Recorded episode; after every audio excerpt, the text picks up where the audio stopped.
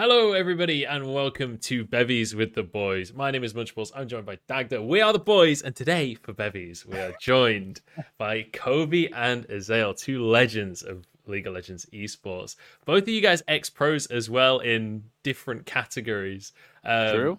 I want to give you guys both ex pros. yeah, something like that. Something like that. Uh, I want to give you guys an opportunity to kind of introduce yourselves a little bit. I think everybody obviously is going to know who you guys are, but um, we, what we usually do at the start of an episode is give everyone an opportunity to kind of say hello and and then we'll take a little trip down memory lane with you guys if that's all right. So welcome to the episode guys. Thank you very much for joining us. And uh you're welcome how are you guys doing? How's the off season been for you guys?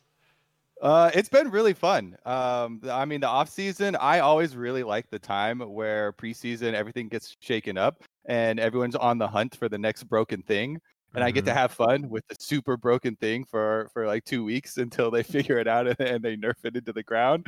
Like I became a Kayn main yeah. for for two weeks straight. You know, going ah. through the Kayn, I was all over the place. I'm like, this champ is so fun. Oh my god! Boom!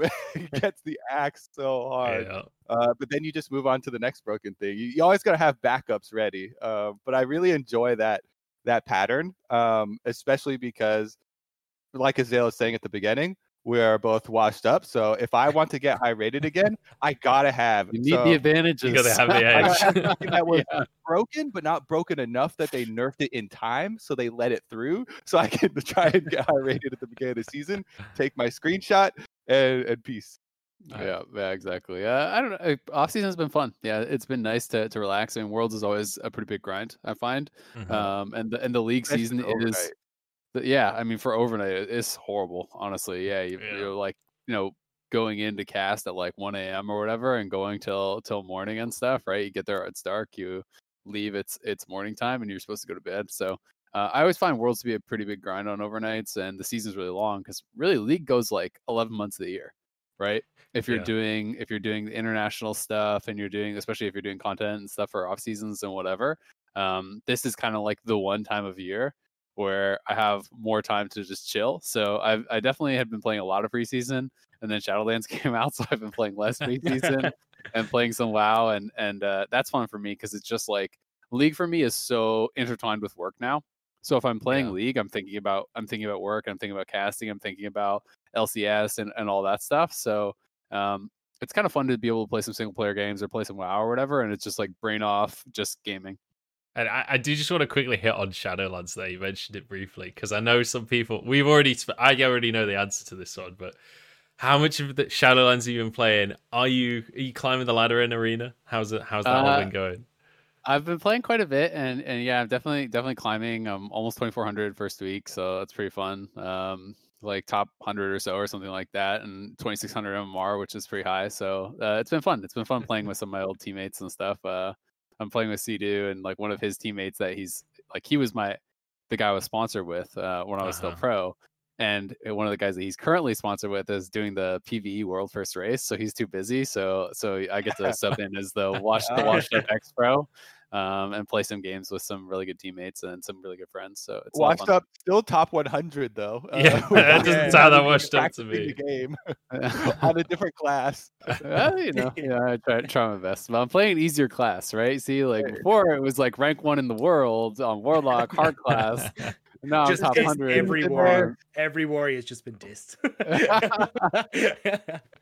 I mean, if they're if they're denying it, they're just in denial. So I don't know, man. Uh, Warrior Warrior is pretty straightforward, um, but it's a lot of fun. It's uh, I, I like playing WoW. Uh, you know, it's it's uh, it's a fun game for sure, especially when you're playing with friends. Yeah. It definitely seems like the kind of game that's just caught everyone up together. Because like the amount of like I've seen like Cutie Pie and Scar and all of them are back together, all playing Shadowlands. It just seems like a nice game to just everyone will play and just join in together with. That's that's, that's yeah at the start of expansions. That's why it's so much fun. Everyone is playing. Like like I don't play most of the time anymore, right? Kobe doesn't play most of the time, but Kobe's in there at the start. Like all kinds of LCS pros are in there at the start. Uh, old friends I used to play WoW with mm-hmm. for like 15 years are in there at the start. Like everyone jumps in if they're big into WoW, usually at the start of expansion. So you have like a, a month or whatever uh, where everyone's playing. Yeah, and I've even like my judgment of expansions. Um, I know a lot of people they're always looking at like the beta and like, oh, what kind of new systems and, and mm-hmm. are they mm-hmm. pruning you know abilities or are they adding abilities or, or what's it going to be like i my memories of expansions are almost all just about who was playing and who i got to play with and then when they quit because like I every single expansion I end up quitting when I don't have people to arena with or I don't have you don't have friends playing, right? MMOs are all about yeah. how many friends you have playing. And for this one, I even got a whole bunch of my friends that have never played WoW to become addicted to WoW. So that is that is really fun because they're they're like fresh and they're like, oh my god, like I never knew it was so fun. Now I get you know how people get sucked into this, and, yeah. and they're on there, you know, trying to grind, but also trying to do like transmog runs and like farming mounts and like all these different random aspects. And yeah, uh, so that I think that's really cool. They're asking you Have to you go played? run the raids that you've played like a thousand times ten years ago. Yeah, I, I played an absolute everything. I tried classic wow. when it first came out, and I had like great fun with it, but I got to like level 30 i think it was it's just like I, this is such a time sink like i you need should, to do actual work you should try you should try shadowlands leveling because by comparison yeah. it takes like so much less time like I, you, you can go 1 to 50 now in six hours like wow and you can Damn. and you can go 50 to 60 in like i mean you know that's that's a really fast pace but even if you took twice as long it's not that bad right you can progress very quickly and like 50 to 60 is like 10 hours or something so mm-hmm. it's definitely a good time for new people getting in the game and it's it's always fun um, playing with new people, like like Kobe's saying, because it's like it's just everything is like new and shiny yeah. and it's new experience. Yeah. You know, like I was playing uh, last year. Joanne, my wife, was uh, played with me, and she'd never touched an MMO before, and it was just like really fun for me to play with her because eh, like things that had just become so passe for me were so exciting for her, right? It was like, you know, we turn in some quest and get some like shitty green reward, and she's like, "Oh, this looks," you know, she's all excited. It's like, "Oh, new clothes." Full strength, full stamina, the belt. yeah. The first dungeon I tried to do on classic, I uh, had no idea what I was doing. And I just ran in like I did the full Leroy Jenkins. I was just like, "We're going for it. Let's do it. This is going to be great." Instantly wiped, and everyone was dead. I was like, "So bad. I'm so sorry." No, I, I, am so old. I'm such a boomer of games. I remember when Leroy Jenkins actually came out, and then when, that was that was real time. It's so long ago. Oh man, that is a long old time ago. I, I so I I played since um since Burning Crusade, and I I think I stopped just before Legion. I played a little bit of Warlords, and then I I gave up at that point. But I the thing about new expansions to me was always that it would bring the same friend group I had back together for the new expansion. And every single time, without fail, we'd make a guild and then very quickly realize how dysfunctional our friend group was. because, like, instantly you got people flaking, people, like, old arguments would spark up again when it comes to loot and all this other stuff. And then the guild would collapse in like two months, and then we'd all actually go and find guilds that would actually work for us. But it was the same same story every single expansion. Um, That's funny. Yeah. WoW, WoW is definitely one of the games that I think brings all of esports together. I think most people in esports have at least some experience with it. Um, I do want to go a little bit down memory lane with you guys though, and kind of talk through the starts of your careers a little bit because it's something we've done on a few of our episodes, and it, I think it's something that a lot of viewers find really interesting because. One thing I've noticed is a lot of the viewer base in League of Legends esports these days is much newer um, than I think a lot of us give it credit for. And so some of the stuff that I know about your guys' histories, a lot of people might not know where you actually came from and the, and the fact that you guys have been pros in, in League and other games. Um, so I wanted to give you guys an opportunity to kind of give us some of the cliff notes of what your story so far is within esports and, and how you got to the position you guys are in because you're kind of at that legendary status as commentators within within esports. So uh, Kobe, we'll start with you if you want. Uh, do you want to give us kind of like the step by step of of how it all happened? Step by step. All right. What what first step do I start with then? Do I start with like when your mom and dad met each other? Yeah. Play. Kick us I think my first competitive rivalry was obviously with my brother. I have a younger brother who's three years younger, so it was like he wasn't so young that that he couldn't like understand the games or play the games but it was three years it was big mm-hmm. enough that i would win everything and so like my competitive history started out with just winning everything all the time versus my brother. Um, and then there's even like uh, just like fighting games on Nintendo 64, you know, like GoldenEye, um, super far back. Um, but like if you jump forward uh, to to college, where I came in as like one of those players where people always talk about Smash Bros. Melee of like, oh yeah, you're the best in your friend group. You think you're hot shit, and yeah. then you go to like your first tournament and you just get dumped on. Uh, like that was my experience. And so I was like, all right, I'm done with consoles uh, altogether. I'm not a console gamer. I'm out of there. And, I started playing. Um, I think um, Warcraft three, like just like the regular mode, and then we started getting into you know all the the custom maps and stuff with my friends. Yeah. And that of course led to Dota, which is you know MOBA World. Um, and and we did when League beta was announced. It wasn't even you know live when my friends brought it to like our friend group, and they're like, "Oh, we should try this," because we all like Dota a lot. And and I tried it a couple times, and we all hated it. We're like, "What is this little baby cartoon game. All the champions are big, the map is small. You can't creep deny, you can't block, you can't do any of this stuff. There's no like, you know, uh, when you die. Exactly. I was like, this this is like going backwards. We're going into the into the kiddie zone here. It's, it's, so we all quit. But but then eventually, like we would always go back and play some more and some more and some more. Um, and then since there were it was in beta, um, and there were like there weren't that many people playing, I quickly rose to the top and and that brought back like memories of just like always winning. I was like, I like this again. That's a good. You're back in melee again. Yeah. yeah. And so and so I was just, you know, you find yourself winning uh, in queues like that at the top. You will always face the same players over and over and over. And so then uh, I start to develop relationships with all of the players at the top. You know, there are those people that you recognize that you hate, and those people that you always want on your team like Big Fat Jiji. Um, and it was literally, you know, League of Legends at this point would get to like the top game of the highest MMR would be which team was was Jiji's team. Like which team did he have his his squad? Because he would bring in. At this point, there were some players um, from Korea that were playing on on the NA server because there there were no uh, yeah. there was no Korean server at that point, obviously, or Chinese server. Um, and so and so uh, you know there was there were see these some mixes of those top players, um, and eventually, uh, I'll just skip forward a whole bunch. It's, this is going to take a super long time. Uh, Hotshot, uh, Hotshot, as well as GG and Chauster um, and Elementz, and we made CLG. Um, and at that time, this was in the very old days of competitive gaming, where you would win mou- literal win mouse pads. I think I got like four laptop heaters or coolers, excuse me, heaters. laptop heaters. four, four, laptop it was April Fool's Day. Yeah. we, I won four laptop coolers from the same tournament. They were like, ah, we're out of the other stuff. So how about a whole bunch of laptop coolers? And I was like, what? Wasn't the other stuff like a processor and something oh sell at least? um but we would play yeah like Newegg online tournaments or you know or random other things that would pop up and and we would still be super excited to win. Like I get a bunch of RP or you know these random computer parts or something. Um, and then I got uh, as season one is approaching, I get kicked from the team. I get benched for Saint Vicious, uh, which I was super pissed about at the time. But uh, it took me like uh, a month or something to get over, uh, where I didn't talk to them for a while. Um, but uh, the, then I they ended up taking me with them to season one world championship anyway because they felt bad. uh, I still got to go to DreamHack and, and got to go to the place.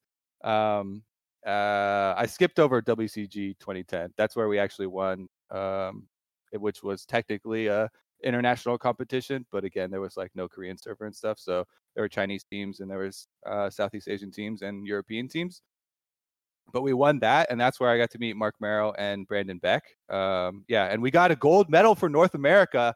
Uh, I don't know. Maybe there's like an IEM championship or something that North America got, but it might be the only. yeah, TSM won IEM, right? Yeah, TSM won the IEM one okay, against nice. uh, Brox Tigers or something, wasn't it? Or, yeah, uh, KOO, KOO, I guess. Back Yeah.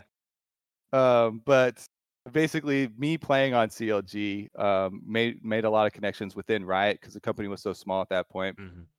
And then when they announced they're starting the LCS, um, uh, you know, I I had quit by that time after I got uh, benched on CLG for St. Vicious. I graduated college and I was working in uh, as an industrial engineer for two years.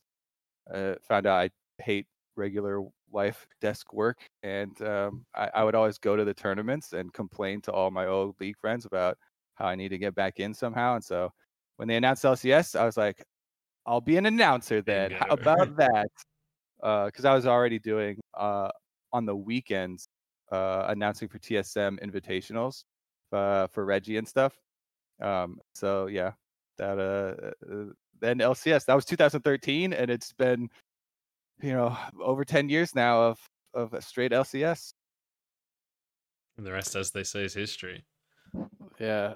Um, for me, I mean, mine is kind of spread across some different games and stuff. Um, but I mean, I grew up playing games and everything. Um, you know, I really got into into WoW in, in high school. Um, and you know, I, but I had played like StarCraft Brood War a lot and Counter Strike and Age of Empires and and all those kind of games growing up. Played Dota, played, you know, uh, always was into a lot of multiplayer games and, and playing online. Um, the first thing I, I, really did play like a lot, a lot though was was WoW. Um, and you know, I, I got into that. I started doing when Arena came out in TBC uh, you know, I got like rank one in, all, in all the different modes and, you know, did all these things and started kind of getting recognized a bit, started competing in some online tournaments. But like in the early, in the early days of, of WoW esports, uh, Canadians weren't allowed to compete uh, in, oh, in tournaments. What? So like the first, like the first BlizzCon, for example, uh, I don't know some sort of some sort of rules that they had. Uh, I remember I remember oh, the first BlizzCon no. was like a two v two, right? The rules, you know. yeah and it was like based on population each battle group because it used to be divided up into your different battle groups yeah, yeah. like different servers essentially uh, you know x amount of teams for, at, at, the top of 2v2 ladder qualified to this online uh, qualifier thing so we qualified to that and we were like 200 lp above second place i'm like blizzcon is like for free like we're gonna win for free one you have to try and uh and I didn't get invited, even though we're the oh first place team by like so much. Uh, because I was Canadian, I guess. Uh, the next year, same thing happened. It was like a five v five mode. Um, one qualifier didn't get invited. It's like that was like my early esports experience was like feeling like I I could go to these things and win, but never getting invited. Um, and was your if, first character Warlock? Sorry, what did you did yeah. you start as Warlock? Okay, okay. Mm, yeah, yeah, yeah. I played a Warlock at. Well, I mean, my, not my very first at level sixty, but like in arena it was. Uh, I played a, a, Warlock at the end of sixty and did Naxx and all that, and PvP'd a lot and battlegrounds and stuff, and was so excited when arena came out. Um, uh, but it was like so that was happening, and then it was really funny because I, I was I was on a five v five team. This was like season one or season two or something, mm-hmm. and um and five v five back in the day, like a competitive arena is three v three, but like five v five was considered like the cool mode back in the day, so that's why everyone played. And my team that I was on booted me off because they didn't want a warlock. They want there's uh this team that was really famous um way back in season one. I don't know if you remember this, Kobe, but like called Pandemic, and they were mm-hmm. like they were like the most famous WoW team, right? Um, but all the tournaments were invite only. So like I didn't think they were that good, but they won every tournament at the start because uh, there was like no no one could just show up and, and play against them. You had to get mm-hmm. invited. So they released this 5v5 video and everyone thought they were hot shit. And they were playing the same composition that we were, but with a mage instead of a warlock. So my team kicked me off oh, to get a mage no. because they're like, well, Pandemic's running this, so we got to run this. So I get fucking pissed. So first, I make another team on the same battle group, and I take rank one from my old team. Then I transfer to the te- the battle group where Pandemic is, ah. and I take ah. their rank one too. so the, te- the the team that my team was copying, I take their rank one as well. I'm like, fuck you. And uh, I was playing with one of my first uh, teammates who made, and we 4v5 them. Like our one of the first games, we played against Pandemic, who's supposed to be the best team in the world and all of this. One of our players DC'd, and we beat them 4v5 and, um, and no way, no way, no yeah. way. And and this was this was back in the day where you could still like global chat, like you could talk to each other in the arena. Oh, so we're God. like we're like talking trash and stuff because I think the first game we queue up, we get them, we lose. And some of the people I was playing with like knew this team, so they like came in like our our Ventrilo or our TeamSpeak or whatever the hell we were using back then, and start talking shit and being like, "Well, Warlock, like why would you play with that? You guys are trash, blah blah. blah. Like you'll never win with the Warlock." And then so the next game we have a DC and we 4v5 them and we're all just spamming LOL Warlock in the arena. and one of my teammates made a PvP video about it. And this was back with Warcraft movies, like you talked about the yeah. uh, Leroy Jenkins thing. Yeah. And the, and this video kind of blew up for 5v5. It's like we just smashed the best team in the world 4v5 and like we, and we just continued to like farm them the whole night. So it's literally just a video of us just beating this this same team over and over and over and over. And and uh so like I kind of got uh, a lot more recognition from that because I was supposed to be the best battle group and I got rank one in all three brackets there. I ended up getting sponsored. Um, the first team I, I got sponsored by turned out to be like TLDR like scammed me pretty hard. Well, or like basically we're like kind of like a fake sponsor. Like they had all these things on their on their website about like, oh we're sponsored by this and that and all these different things. Um, and it was called Frag Dominant. And they told us we were going to go to this MLG. MLG announced that was having WoW, so they were going to send us. They told us they had our pl- plane tickets and everything. And like for weeks before the event, we're like, so can we like get the flight info or like what's up? Mm-hmm. And then like a couple days before, they finally admit that they never bought tickets. They don't even oh have tickets, and they're like, oh, but like. But like we have the money, but it's like stuck in our bank or something. But like you know, we'll pay you back though, or whatever. And we're kind of like knew we got we were getting screwed at that point. Um, but just like uh, my my two teammates were lucky enough that their parents could pay for, pay for their flights, and so like I went to my family, and my family didn't have like a lot of extra money or anything, but they knew that like I'd been like really into this and like wanting to go so badly for a long time, and like for a couple months before MLG, it was like all I was doing was preparing for this tournament. So my parents kind of like scraped together some money to send me, um, and I was kind of at that point I was thinking, all right, well I'm gonna go to this one tournament, and then that's going to be it, right? And then I'm like done with esports. And this was back in like the end of 2007 or or maybe it started 2008 or something. And so I was like, well, I guess that like that'll be a cool experience. That'll be it. And we went and we, you know, there was teams from Europe and the best teams from North America and we won. Um, and we won the first tournament and then, you know, we got uh, offered a sponsorship by Evil Geniuses. Um, the the owner Alex Garfield back then you know came to me and said that they they wanted to pick up a WoW team and they were just basically going to pick up whoever won that tournament and we won that first MLG so got sponsored by them um, you know was with EG for like seven years uh, won a lot of tournaments won a world championship got to a lot of esports stuff with them um, even got flights you know, paid for yeah can you can you imagine that mindset though of yeah i'm just going to go to a tournament and buy whatever team wins Like that is mind-boggling nowadays. Like I'm just gonna go to Worlds and pick up DAMWON because they won. You know? Yeah, just... yeah. it was just like mo- most of the teams like it was so low money, right? So it's like yeah. it's just it was a different world. Um, you know, I, I remember when when we first got sponsored, it was just like the sponsorship was they would pay for our flights and our hotels and our and give us like free peripherals and stuff, and that was considered like an insane sponsorship. Like uh, the yeah. whole pro scene was like jealous as hell of the sponsorship that like we are just getting flown around to all the tournaments because they would fly us everywhere around, around the world for the tournaments um, and get us a hotel room and we're like all packed in one hotel room right but like you know that was considered fucking awesome and later on when we when we started getting a salary we are like the only team in the world that was getting a salary at that point.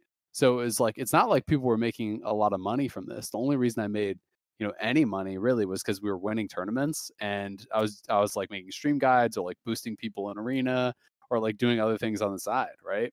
Um i think that's one of the big like differences for for a lot of the new fans and people growing up now is like there there are people growing up now in the world of of these giant salaries we have announcements where Perkz's buyout is I don't even remember what Jack was saying. Like three million, five million. Yeah, it was almost five million.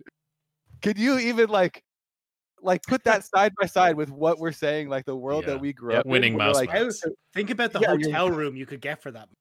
Like, give me know, I mean, it, it, it's really crazy, right? Like, you know, when yeah. Jensen, uh, you know, there was like the league salary thing for him, it was like 1.4 million or whatever. I was looking at it's like hundred and some thousand per per month that he's making, right? You know, the most I, I ever made per month as uh, back then was 1500 a month and that was like the highest my salary went and that was doing like casting and streaming 40 yeah. hours a week and uh, you know competing as a, as a pro right um, it's just a completely different world now uh, but like you know I, I loved it and it was it was for me less about making the money and more about like getting to go all these places and kind of doing what i enjoyed and i thought hey maybe this can get bigger and maybe i can do something later uh, and if not, I'll go back to school afterwards, right? Because I went straight out of high school. I didn't go to university.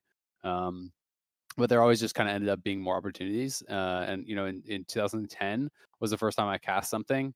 Uh, I was traveling for there was some sort of like promotional stuff for sponsors we had to do after a tournament. There was like an MLG, and then for for BlizzCon qualifications, it's like you the top teams like online um, then get invited to like qualification realm or whatever basically, and then the top two teams from that, or no, top eight teams from that went to like a North American Finals tournament in person, and then the top two teams from that went to BlizzCon. Is basically how it worked. Um, so like we we were doing this promotional thing, and then basically I had like the last weekend out of like a couple week long qualification thing online to try to qualify for for the actual live tournament. So I get back and every team that was high rated, what they would do is as soon as we would log in a character, they would add all our characters to friends list. And then as soon as we would log in, they would log out and they wouldn't play. And so like we couldn't play against any high rated teams. Um, and then what they started doing when we just were like, all right, well, we'll just play like a thousand games and we'll just win a point a game from all these low rated teams. So what every team started doing is these teams that were say like I'm just making up ratings, but say they're your 3,000 MMR team, they they create new characters, they get to 2,000 rating, and then they chain queue. So like we basically and like leaving games to lose on purpose to other teams to keep the rating low. So we'd basically have to beat them like 30 times for every one game we lost to gain rating. And these are other like top Holy pro teams. Crap. So we got within like I don't know three or five rating or something of qualifying, and we lost the game, and then it was just like GG, right? We're just done. Um, so I was so sad. I like I felt terrible first of all that like I had been traveling doing the sponsor stuff and we weren't going to get to go to BlizzCon and like I felt like it was my fault and we got really screwed. Um, but I like really wanted to go because BlizzCon was like such a big deal and it was so cool like to see my friends there and all this stuff. So I was trying to think of how I could go and I reached out to some people at Blizzard and I was like, well, do you need do you guys need casters? Because back then they they would just have like people that worked at their company who like didn't even necessarily PvP or like have casting experience really would just like be the casters for BlizzCon, even though it was like there's thirty thousand people there watching it, but like which is that's another sentence that now just does not translate. They're you actually standing just... up in the office. All right, who wants to do it? Yeah. yeah. like they would have, you know, uh Lore, who was one of the community managers and like had a YouTube channel and stuff, but like he didn't really PvP, right? You know, it's something against him, but he didn't really PvP, he didn't really know it. Um, you know, so he would be casting. So they said, yeah, I could go. And, you know, I cast there and, and I loved it. I actually had a, a lot of fun. You know, I didn't really think I was going to enjoy it. I was, I think I got maybe 400 bucks to like, for like the whole BlizzCon event or something, you know, not a lot of money. Um, especially now when you're thinking thinking about stuff for like essentially a world championship, right? Like one of the biggest gaming events in, in the world to get four hundred dollars for for going there, and I had to be there for like a week with the flights before and after.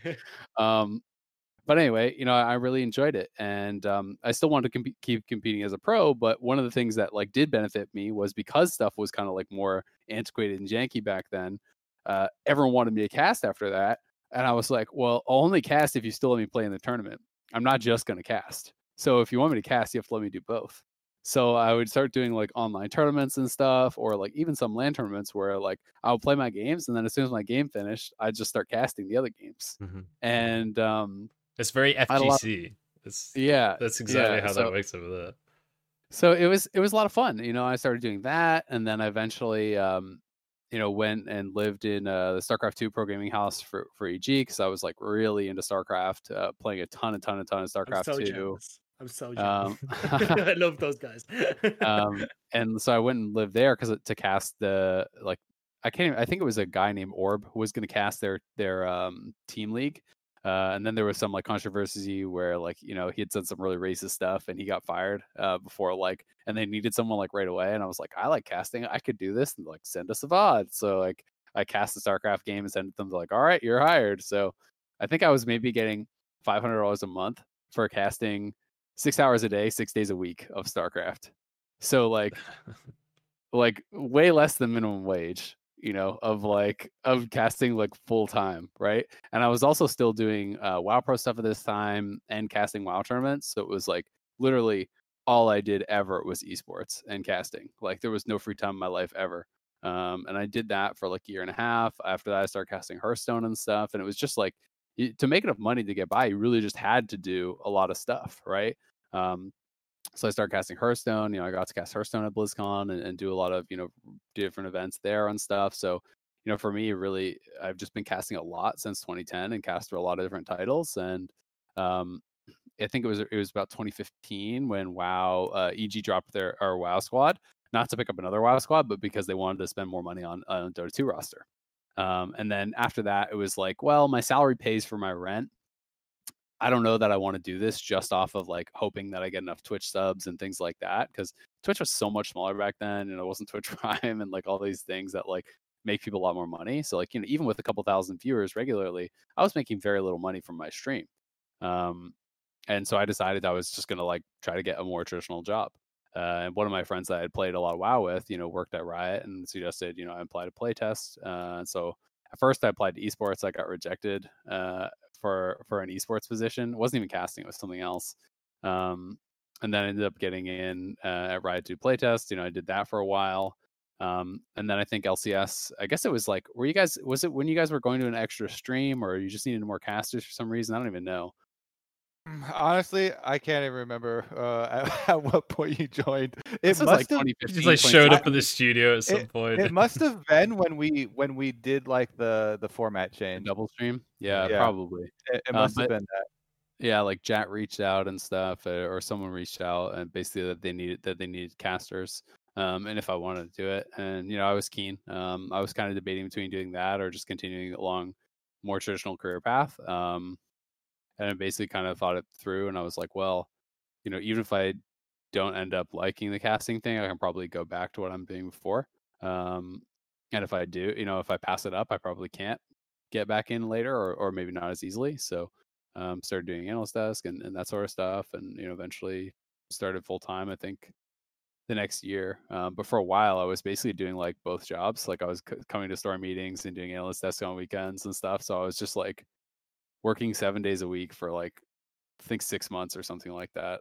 um, yeah and then because i was still doing my, my full-time playtest job uh, but you know, so it was like actually like a, a, a relief when I swapped over finally because it was like, oh my god, I have days off. Like this is wonderful. yeah. um, but been been with LCS for a long time now. Yeah, like five five years or something like that. Four or that's five. I don't know.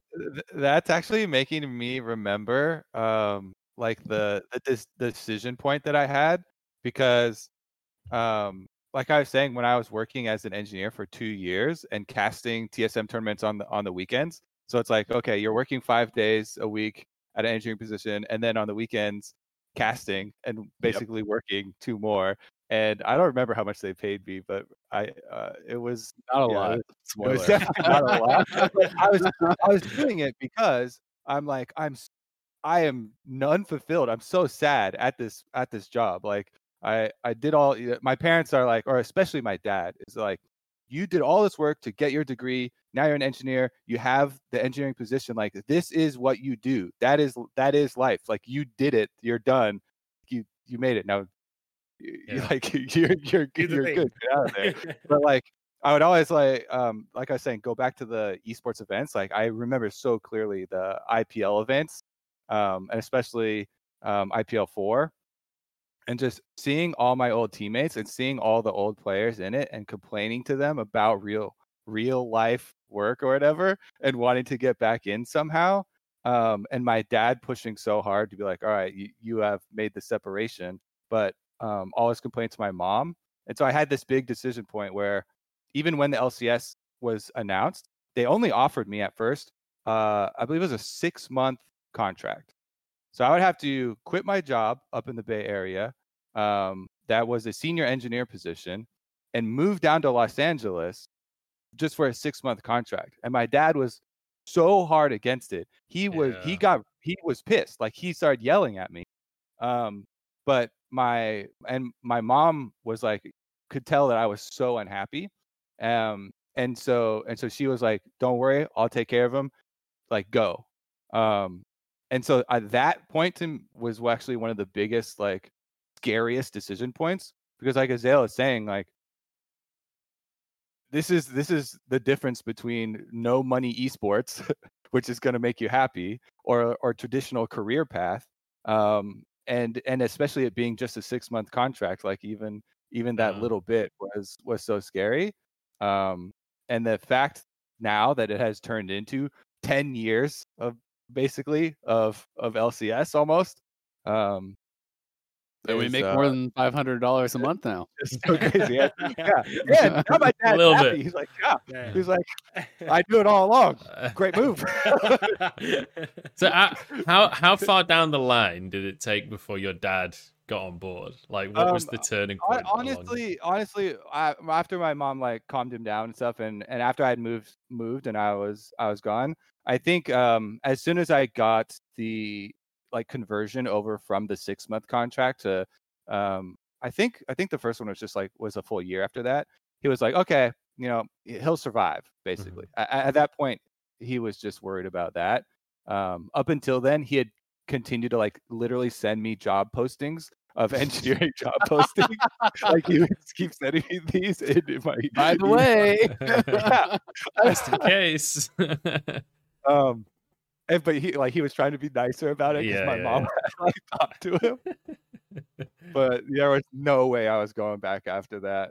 Um, I mean, uh, Azael's stories are also making me remember my favorite part of of playing was when we did go to WCG and seeing your teammates and like mm-hmm. a lot of them for the first time ever. Like I had played with these guys for you know sometimes like 15 hours at a time online and like you have a really good strong friendship and, and you've never even met them in real life and then like to all go on this like adventure all going down to some tournament in los angeles is like some big thing and then you go through this event together as like you're trying to overcome something and i still to this day think that winning the day that we won wcg um even though like league was uh much much much much much much smaller sport and everything like that process of going through the tournament with my team and going through the adventure and then the feeling of winning is is the best thing that I've ever felt in my whole life. Yeah. Uh, like and now I'm just missing it so much because we're in COVID and like that was yeah. also something in casting. Like our casters like a group of friends it goes off and we would travel to the tournaments to be able to cast Worlds it. at 3 a.m. alone in yeah. your room ain't, ain't the same. It, it's just yeah. Yeah. yeah. it's it's it's definitely different because it's like like you're saying, like you uh, you first time you meet your friends. A lot of for me, like a lot of times when you go to like BlizzCon or something like that, and you and you meet friends you know, you've never even seen a picture of them before. like you don't even know what they look like. You right? had like a like, mental image of what they sounded yeah. like, and then it's like totally different to what they actually so, look like it was like the, the other thing I think for, for me about like a lot of the old school esports stuff that like made people who were in it like want to keep doing it so much and be okay doing it was like today like esports is so much more mainstream, right? Like you you have tournaments with like BMW and like you know yeah. Louis Vuitton and like you know these these uh, elite uh, corporate sponsorships and stuff, and it's like back back in the day when people would ask me what I was doing, like I was I was like not only would people not understand it if I tried to explain it, I was embarrassed to to try to explain it because it's like when you're in your when you're in your early 20s, the first question that literally everyone asks you is like, "Are you going to school? What are you taking?" Right? Yeah. And I wasn't. What and so, next? What? so so like I was embarrassed, and it and it was um you know always always awkward for me. Like you go to a party, you like meet friends, you meet someone. Like that's the first question that anyone asks you, right? And you try to have this this thing where you're trying to explain it, and no one gets it. No one like really understood it um, back then. And so like that was always a struggle for people who were in it. And then you'd go to an MLG or you'd go to an IEM or a DreamHack or a WCG or a BlizzCon, and everyone got it, right? You didn't have to have that like awkward conversation because everyone was was feeling the same thing, right? Everyone was really into it the same way you were. And that that to me is like what made me love esports and what made me love those events. Um, was just like that feeling of community and connection with these people that like I didn't even know because it was just kind of that acceptance that it's like we're all here for the same thing, right? Like no one's gonna ask me to explain why I'm at BlizzCon, you know, when they're at BlizzCon. You know? yeah, no, they're gonna come up to you and be like, "Holy shit, you are rank one Azael!" Like oh, literal like world champion. Early yeah. parties, the early esports parties, by the way, were so ridiculous. Like it's 50 actually... dudes in a hotel room. but like, and then you, you have that level, and then you have like once Twitch parties started happening, and like yeah. Twitch started getting bigger, and then there there started to be like some level of money. Like I remember, so uh, I don't know if Curse is even still a thing, uh, but Curse Gaming, um, they they used to do like oh, a lot of ads on their website, and and that's this, how I met Kobe. I still to this day don't remember the night that I met him. Can I tell that story? His story uh, sounds like a good party. Yeah, his story does, does sound probable to things that I would do. Um, but like the crazy thing at these points too was like I was re- like close friends with the owner of Curse, Hubert, and he ends up becoming, you know, like this giant, you know, the, there are these millionaires that are that are just like floating around that are gamers that are like excited, and uh, so many people are are having some of their early experiences, uh, you know, like meeting and partying with other people that are like-minded, like Azael is saying. So many other experiences for a lot of these people have been like going to parties and not having stuff to talk about. But when everybody is a gamer, then everybody yeah. feels comfortable and everybody just starts to just let loose and uh, yeah, I guess crazy. Can I, can I tell the? yeah, yeah, go for yeah, it. Yeah, that sounds like the perfect not, story. It's not it's incriminating. Not, no, it's not incriminating. The person that I heard before is not. no, it's definitely it's definitely not bad. Um, but I just didn't know if you if you cared. Uh, so yeah. yeah, we were at some we were at some curse party or something like that. This was at at a BlizzCon, right? And like and I, and at this point, I don't know. This this was pre me joining Riot so very early days of LCS, probably 2013, 2014, so, something you, like you that. Still like a WoW player, I'm pretty yeah. sure at the time. Yeah, I was I was playing at BlizzCon that that year. Um, I think 2014 maybe. Anyway, uh, and so like I'd been watching LCS though, so I knew who Kobe was, and like Kobe was my favorite caster, and uh, I didn't know that he knew who I was or anything like that. So he's at he, we're at this this party, and like I see him kind of just like walk, you know, like across the room, whatever. He looks over and he just like locks eyes with me, and he goes, Azael! And he just starts, he just starts running over to me, and I'm like, "What's happening here?" And, and, he literally just runs and just jumps, and I'm like I have to catch him. He's in my arms. He's, it's like, "Azael, I fucking love you." I'm like, "What's up, bro?" And like, uh, I'm like, "I, I really had, cool. This is." I had played a lot of I had played a lot of WoW when when I was younger, and and I'm really competitive. I always try and play, you know, PvP or whatever competitive aspect of any game. And Azael is, was the best. Yeah. And and, uh, and so I was a fan. yeah. It, it's a gaming party. I, I was like, I, I was you know? I was a fan of Azael as well. Like over on the other side of the world, my friend was like the biggest Cdew fanboy in the history of the universe. He was a resto shaman and he would just like watch every single fucking game over and over and over. And he was like, You need to watch more Azael. And I was like, it was like Azael, uh, Medivh, and Snutsy were the like the three that I would like watch religiously to try and get good. But I remember yeah uh, when I uh when I first joined ESL, you guys were reminded me of um the first Christmas party I went to. So I'm like this. I, I had kind of a similar experience of esports as you guys, it's like going to the the tournaments and stuff. But obviously in America, the tournaments were much bigger. In the UK scene, tournaments aren't that huge. um, so it was more like iSeries Series and Epic LAN, and uh, I, I was doing freelance stuff there. I ended up getting a job with ESL, but it was casting just everything that needed to be cast basically to justify the salary. And I it, pretty much immediately after I joined, like three months after I joined, we did a Christmas party, and I was at the UK office. But this was the first year that the UK office had officially been ESL. So they were like, all right, all of the officers from all over Europe are coming to Germany to the main office, and we're going to doing a massive ESL Christmas party. And so we went over there, and they rented this bowling alley in Cologne.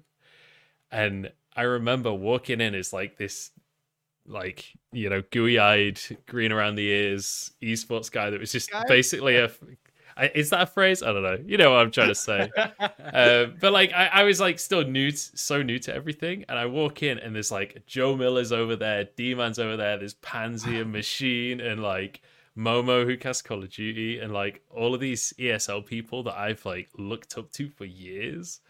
And then i go to the bar and it's an open bar and i'm like can i have vodka coke? And they give me a bottle of Smirnoff and a bottle of Coke. And I'm like, this is it. This is the career for me. I'm here to stay. Yeah. Here, take care of it yourself. Yeah. and, and, and, at that point, I was like, I'm never leaving. This is this is it for life now. Uh, but yeah, funny. it's it's crazy how uh, it's crazy how different esports is to like the normal world, especially when you first join, like the stark contrast. Because I was working in Subway before I joined ESL, and it was like Subway and then like freelance gigs on the side. I mean, Dagda, you were working what in a bank? I was working finance, yeah.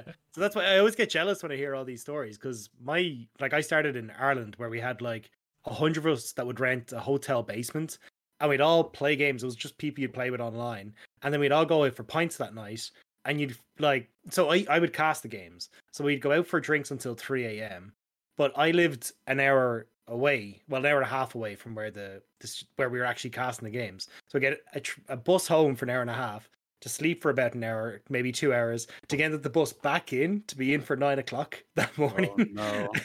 to then start casting again. So you just cast the whole day. But there was just a bunch of friends that were doing it. Um, like I didn't really have the the mental parties or anything like that until I'd not well. I mean, we did a little bit when we, I worked with ESL when I first met Joe, but like outside of that, it was just a group of lads that were just we had a bit of fun. There was maybe 100 to 150 of us that just wanted to try it out. So let's just rent a hotel room and go for it. So it's always crazy when I hear like people going to BlizzCon and all these kind of stuffs because we just don't have that in Ireland. And then just kind of slowly build up from there. I think I think the craziest ones are actually in the early stages of um, LCS, Hmm. since there was a new influx of money, and it was the Yeah. transitional period of the early stages that we're talking about um, with the Zale into big sponsorships, and a lot of these players having a bunch of money, and these teams having team houses. Like we would have team parties and LCS parties and and like lots of players and everything would would like those are the ones that that um I I really miss from moving down here in LA um because it didn't take very long for those to have to get cleaned up real quick because like you have you have all the you have these the sponsorships and this money and and um you have all these sponsors that want results um and, and so it got much more strict and much more strict um, very quickly, and now that stuff just doesn't exist. So that's why I, I forget was it Crown a couple of weeks ago. There was like a Reddit post or something where oh, Crown I was like, that, yeah. "I can't believe the LCS players uh, go out like partying the night before games and stuff like that," and I was like. "Pfft, That's ridiculous. We haven't done that in years. you haven't even Maybe- seen what maybe- pies look maybe like. the first year, maybe 2013 LCS, I would have been like, oh, okay, yeah, one of these, one of these teams, maybe I could see it happening. But I'm like, that's ridiculous, because I would have been invited. I would have known about it.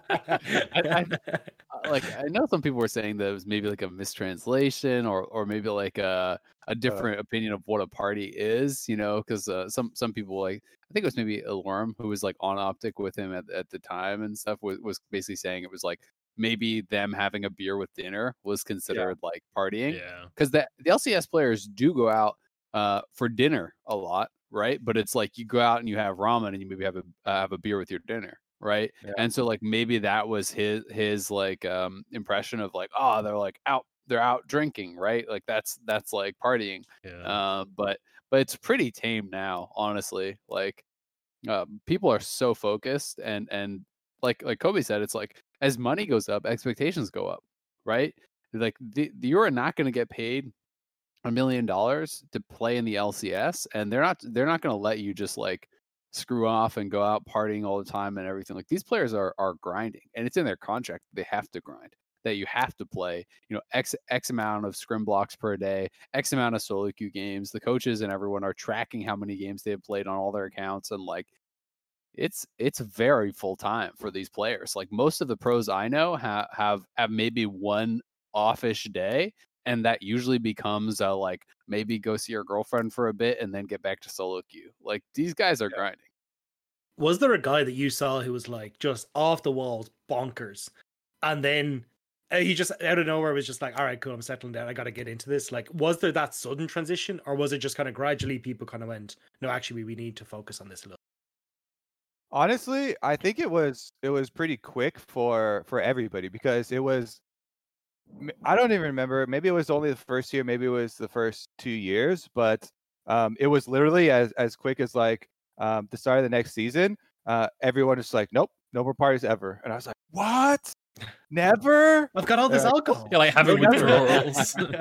Um, and and then and that was a long time ago too. Um, like I'm saying, it's at the very beginning. So it transitioned to that, and then even from that point, then a lot of the teams started moving away from even having like that team house, Um, because that that was what a lot of it occurred. Like a lot of the teams in the in the beginning had these big team houses. They were all there. It was a perfect place. Um, you know, so uh, I, I'd say it was a not in the pretty stark transition for everybody. I said it just wasn't the perfect place in the team's opinion. It's true, true, exactly. when, when I when I lived in the the EG house though in Phoenix, we weren't we were like not allowed to have like anyone over if they weren't like family or like your serious like girlfriend or like best friend that you've known forever, you weren't even allowed to have anyone over because they were they were so afraid that uh, we were going to get robbed yeah. uh, because like you know they they would have all these gaming rigs in in this uh you know house in in Phoenix and sponsors would send all the stuff there so like you know we'd have like a garage full of like Intel processors and things like that and like you know headsets there was a lot of money worth of computer parts and yeah. and you know many pallets of, of monster energy yeah. drinks and, and different things so like it people didn't really have uh you know at least in in in that house people almost never had anyone over right i think i had like a friend over one time in the like year and a half that I lived there. If if you were gonna hang out with people, you had to like leave the house and you couldn't even tell people the address. So uh, yeah. like a lot of teams take it like pretty serious because uh, you know, they're not only stuff like like worries about getting robbed and whatnot, but like they don't want fans showing up to the house. They don't want the address to leak. You know, like uh, weirdos coming or people even just showing up and waiting outside oh, your house man. pictures. With all the uh, stuff from know. LPL this year, like I mean, there's some don't want that. Stuff that, just that, don't want that. Some people are really weird. Yeah. Like, it, like even when I lived in Toronto, I, when I was streaming full time, this is back in like when I was still on EG. Um, I lived on the seventh floor of an apartment building, right? And you can see my window behind me, so you could see like kind of like a cityscape, um, and like some trees or something like that out out my window when I used to stream. And some people literally took the background image and went on Google Maps and like Google Street and stuff uh, in Toronto and scoured the entire city to figure out what the background was. And then from there, went in person to like the park and like basically like got the angle right to figure out where my apartment would be. Um, and these people literally figured out like just one day I was streaming and someone was like, Do you live in apartment 703 on blah blah blah blah blah blah blah? Right? And I was like, No, definitely nope. not. Don't live there. no, I don't even live in that area. Right. And like, but internally, I'm like, what the fuck? What the fuck? What the fuck? You know, like, and um, some some people started literally like because I, like I would kind of like say some stuff about my day. I wasn't talking about like or super personal stuff, but I'd be like, "Oh yeah, I'm gonna stop streaming. I'm gonna go to the gym. I'll be back later. I'll stream some more." Right. So people started waiting at the gyms in my area for me and stuff like that. And I had some people literally like wait inside the gym and were like following me around in the gym as I was working out and just like watching me. And it was like there are some weird ass people out there. Um, so it's it's like it's definitely really crazy, like the lengths people will go to. So uh, you know, I don't I don't blame people for being like really careful about that stuff now because like I thought there was no chance in hell anyone would ever figure anything out from like my window on the seventh floor. Yeah, and, and there those there have been real like scary cases uh of stuff happening from a lot of the teams too of people mm-hmm. finding out legit especially for high profile ones yeah. Mm-hmm. yeah it's uh it's getting it's getting to the point where especially with the teams and the pro players like it's not just esports anymore they're real celebrities now and the general public is a is a scary beast to be unleashed upon uh if especially if you're performing badly at the time in the standings or whatever like people get crazy. It's um, so hard as well because you've got like I mean, you're trying to stream your daily life. You've got like unboxing videos, you've got all this stuff that's going on, and you leave one thing out and you're just done for. It just seems so difficult to try and manage all the different avenues people come in with. Yeah. Yeah. I mean, people, it's definitely, there's, there's a lot of people have had issues with that. And that's also why, like, I know a, a lot of like streamers and stuff have had to move, right? And, and different things because something get leaked or like a, a teams have had to move and different stuff. So it's, it's definitely uh pretty, pretty serious business now. I mean, like, uh, like you said too, a, a lot of like most famous players are like actually more well known than some regular celebrities these days. So uh, it, it's definitely it's definitely crazy. Yeah, you have to have to be somewhat careful. I mean, especially in China as well. Like they, oh, yeah. someone did like a big poll last year of like the most famous people in China, and Uzi, oh, yeah, Uzi won that won, poll. Right? Yeah. And then JackeyLove was like fourth or something like that. Like in the top five, there's yeah. two like LPL players, not just in oh, terms God. of esports, but like in terms of fame in China, full stop. It, it's just absolutely unbelievable. So yeah, even looking at like the Vici lads, I think Forge and Ike's, I think were invited to like the Chinese International Film Festival as like celebrities for. It's just like they're just up there with the likes of every musician. They're not even that great. You can think of. I mean, Yeah. LPL is so huge. Like Yeah. LPL is insane now, right? It's It's, like 10x the the other leagues and stuff, and and it's it's just a, a crazy, crazy, crazy amount of fans that watch it. So you know the the players become idolized. The players become you know, and, and I mean. Uzi was in like the Nike ads and stuff, right? Yeah. You know, it's like these guys are in mainstream. JackeyLove I mean, released yeah, a have you seen Christmas album. JackeyLove's Jackie stuff? Love released a Christmas Really? album. like, how ridiculous is that? He's- know that. He's really done funny. like I think he any seven or eight different. Yeah, he's actually pretty good. Yeah. Oh, Did you okay. hit? Did you see the the LPL song as well, where they got like I think there was like eight players or Caroline, something that were all Love. singing in it. Uh, yeah. They did Oh, like a whole song. I, yeah, the a- the All Star song is for LPL is the pro players.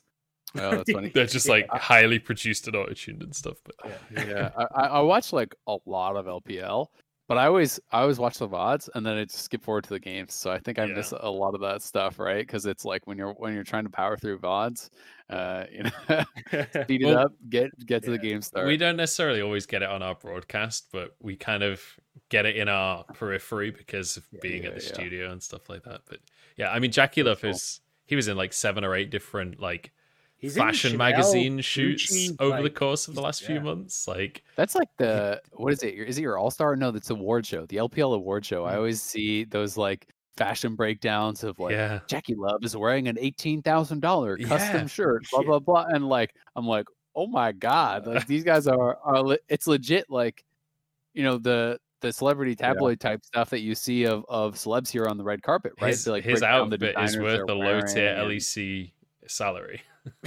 like, that's just mind blowing, honestly. Um, So so even speaking of LEC, sorry to interrupt you, the lads that went over with Grabbz, we were talking to them, was like all of the G2 guys are massively known over there. So they actually couldn't go anywhere. Yeah. And I think their hotel got leaked at one stage as well. And they would have fans outside waiting for them because they were the uh, like they were G2. Like it's not even just the Chinese guys, it's just League of Legends as a whole over there just seems to be so much bigger. and esports in general, right? Like that Yeah. was something that I never realized. Like, you know, um, how how how big of a following there was in general, like right? Like uh, the the most like the closest I ever had had to like a true like overwhelming kind of celebrity experience was um, when they had BlizzCon in China, and I didn't expect anyone to know who I was, uh, and it was it was actually like crazy. It was like overwhelming um, because you know they they had they had the BlizzCon there and they had never had BlizzCon in in Asia at all. It's it's been in like the Irvine Convention Center literally every year except this one year where they had the I guess they didn't even call it BlizzCon. They called it the Battle.net World Championship or whatever, but it's essentially BlizzCon tournament happened in China.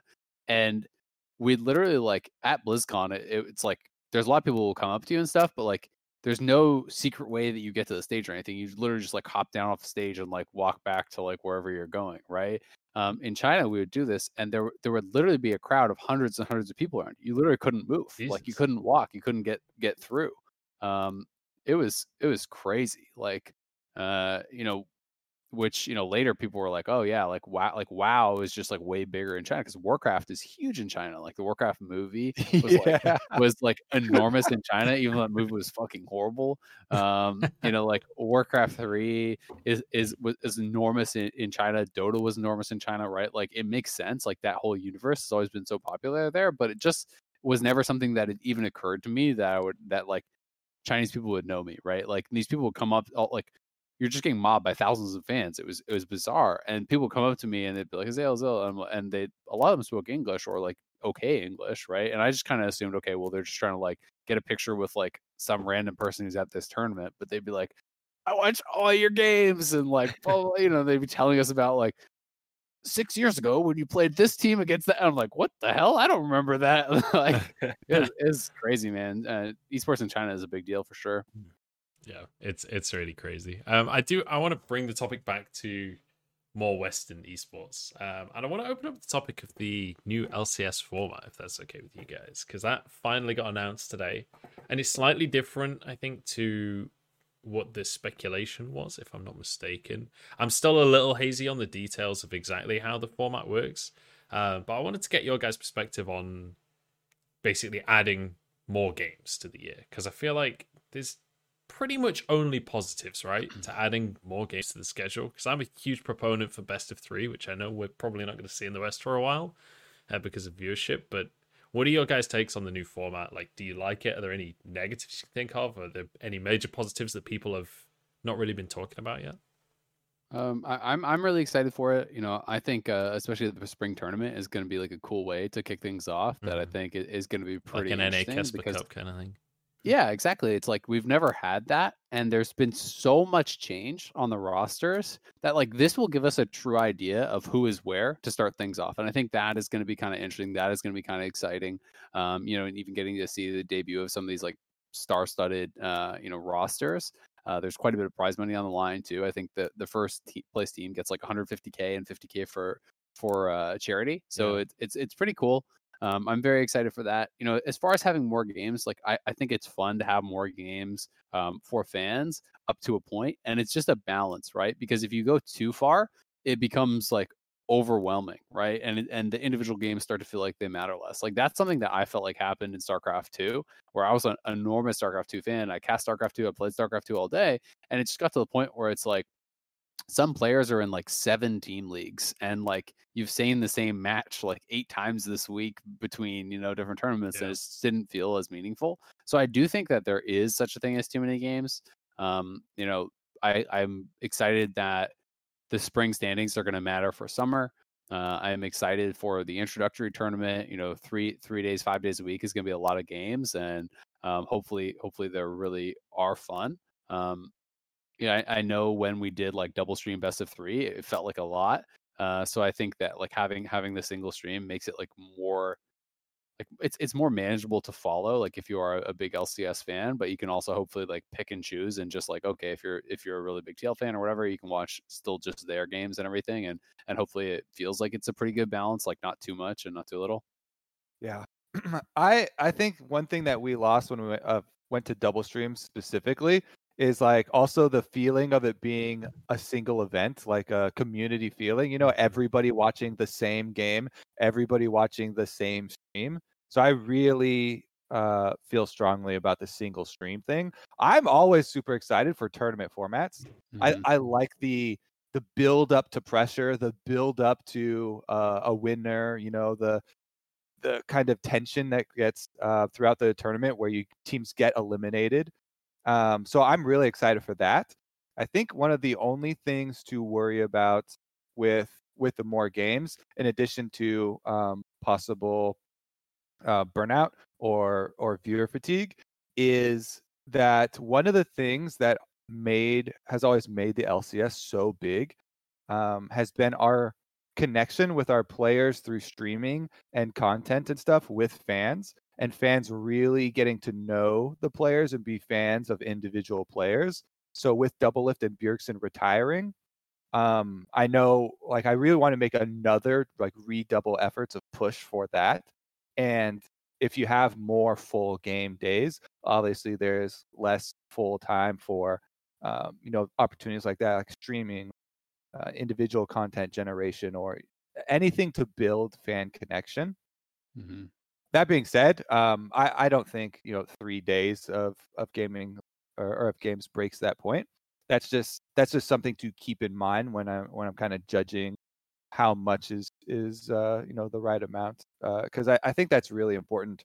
I have to say though, like we've wanted to to redouble efforts and and build on that, and it is hard to stream. It is hard for for uh, you know players to to build that up themselves. We have some that are trying to do that, but simply by there being more time is no guarantee that there would be a better you know next explosion of a super popular streamer or something like that so.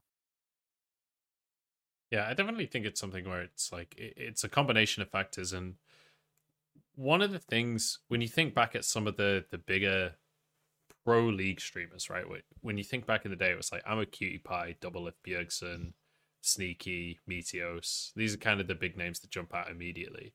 But they all kind of started streaming at a similar time.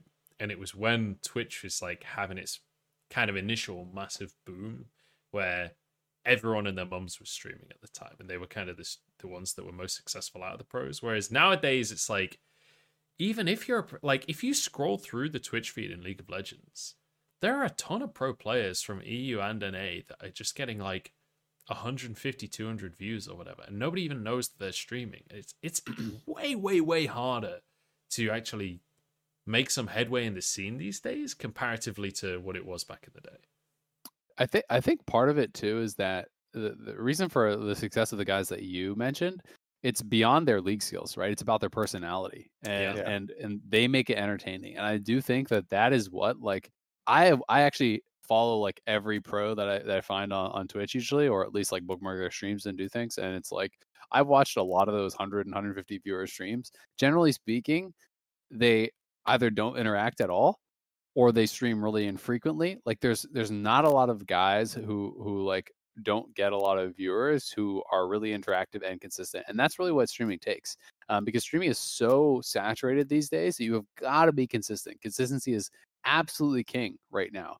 Like all the most popular streamers stream on a set schedule incredibly regularly and it's it's because of that that people get used to just tuning into their stream, right? It's like, all right, you tune in, uh, you know, in the evening, you watch Sneaky, and if he's there every day, you keep doing that. And when Sneaky's not there anymore, then you find another streamer, and maybe maybe he's lost you as a viewer, right? And I think that's one of the things is that you really kind of have to develop that as a skill set when I think of an example of, of a guy like Lorlo, Lorlo started out as like that hundred view guy, but he actually streamed consistently. You know, interacts with more with chat, starts talking about you know his, his thought process and stuff, and and now he'll have a thousand or thousands of viewers and stuff like that.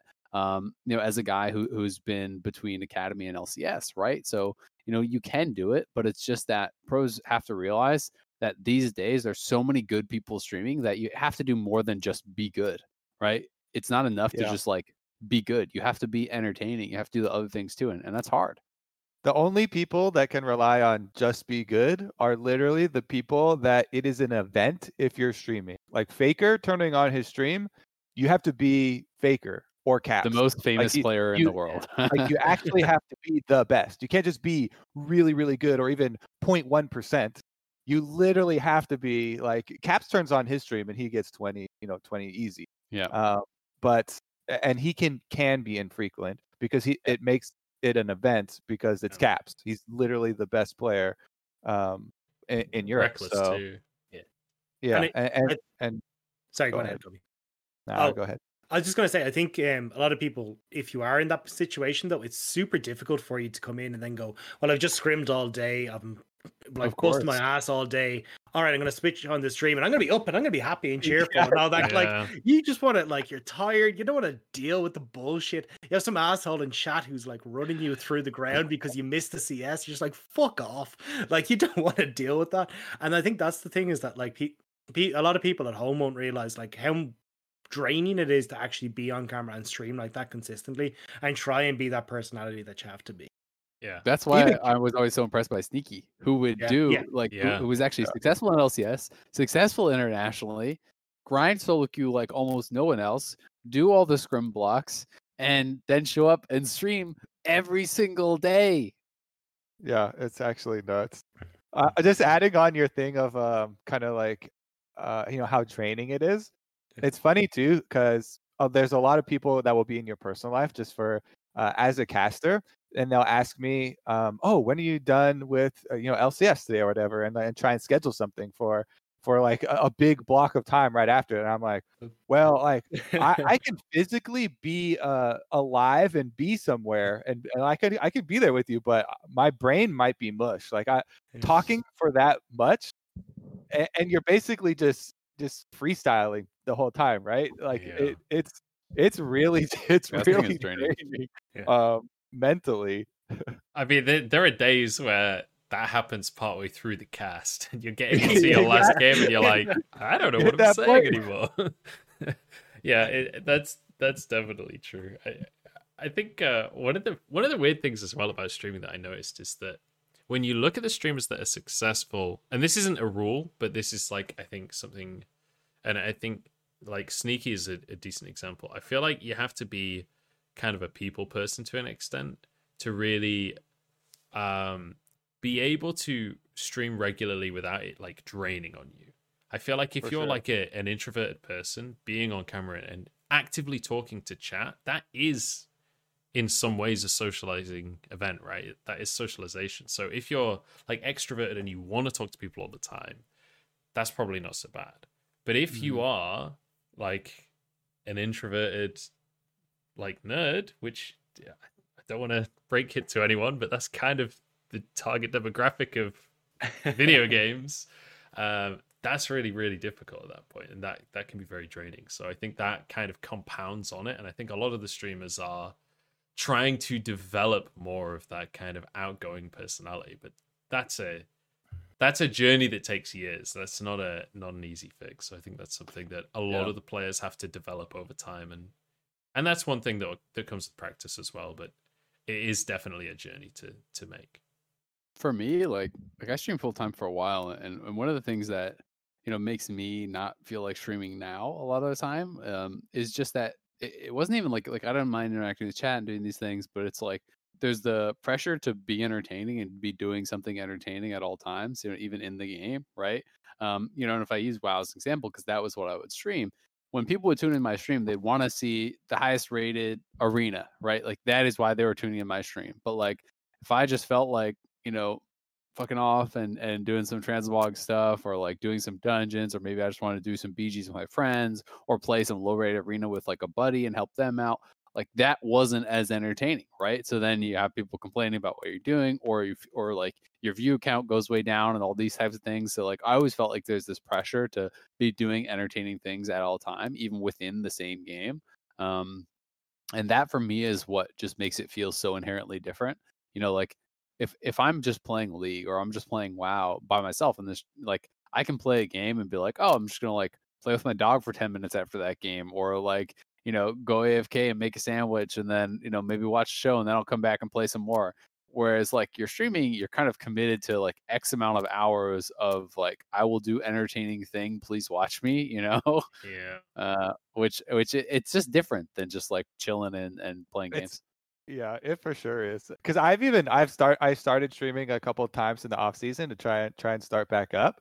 Um, and another big difference of not just like just chilling and playing games, like most a lot of people now have Discord groups where like you're, you're playing with your friends and talking and stuff, and n- none of them want to. You don't get the same. Yeah.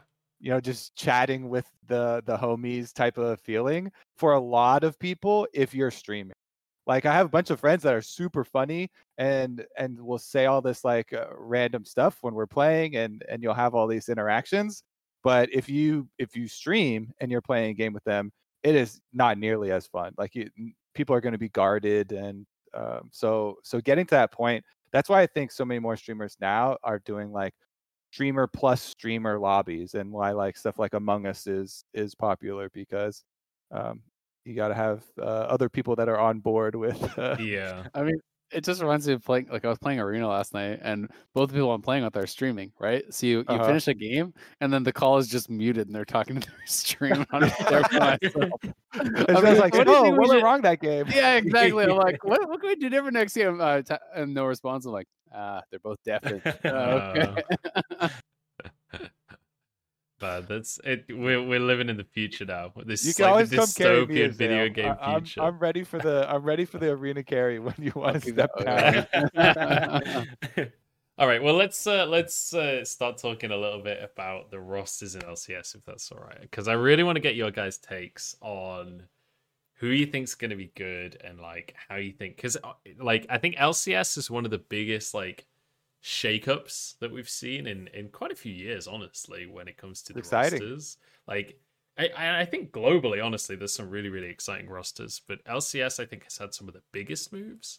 What are your guys' takes on like who you think is going to be some of the strongest teams? Who maybe some of the underdog teams that people aren't really talking about? Because obviously, like Perkz on Cloud Nine, I think everyone's kind of expecting him to to pop off. But are you guys in the camp of just like, oh well, Perkz has arrived, he's just going to dominate the league, or is because I don't think it's going to be quite that simple. I don't know where you guys sit on that. Um, I, I, mean, I, think he's going to do really well. Um, I'll I'll just start because I know that um, some people have been like, oh yeah, but you know, switching back and forth between AD carry and mid lane, and uh, you know, does does he still have it? Uh, I I think he's just he's definitely a very big pickup. He's definitely going to be very good. Um, if you if you're if you go too far the other way though, and like you're saying, oh, he's gonna stomp everything. Yeah, I, I think that is definitely uh, uh, definitely an exaggeration. I would say um, for like general groupings, I think most people agree with Cloud9 and Team Liquid, especially with the, their big spending and the previous performances. These are going to be the real big teams in the league. And then you kind of have uh, another grouping. Um, and you have like TSM with all, with the drama and with all the retiring has has gotten really risky. But then they kind of pulled it back with the SwordArt signing signing, where like we went through a roller coaster with TSM. We're like, oh no, they lost Bjergsen, but they got Poe. That's really good. Oh wait, wait, they also lost Doublelift. Oh, but then now they got SwordArt. Yeah. And, and everyone thought SwordArt wasn't coming because Doublelift retired, yeah. and it was like oh, trying to do the 4D chess. And... so, so like that one is super exciting. There's like drama involved in it.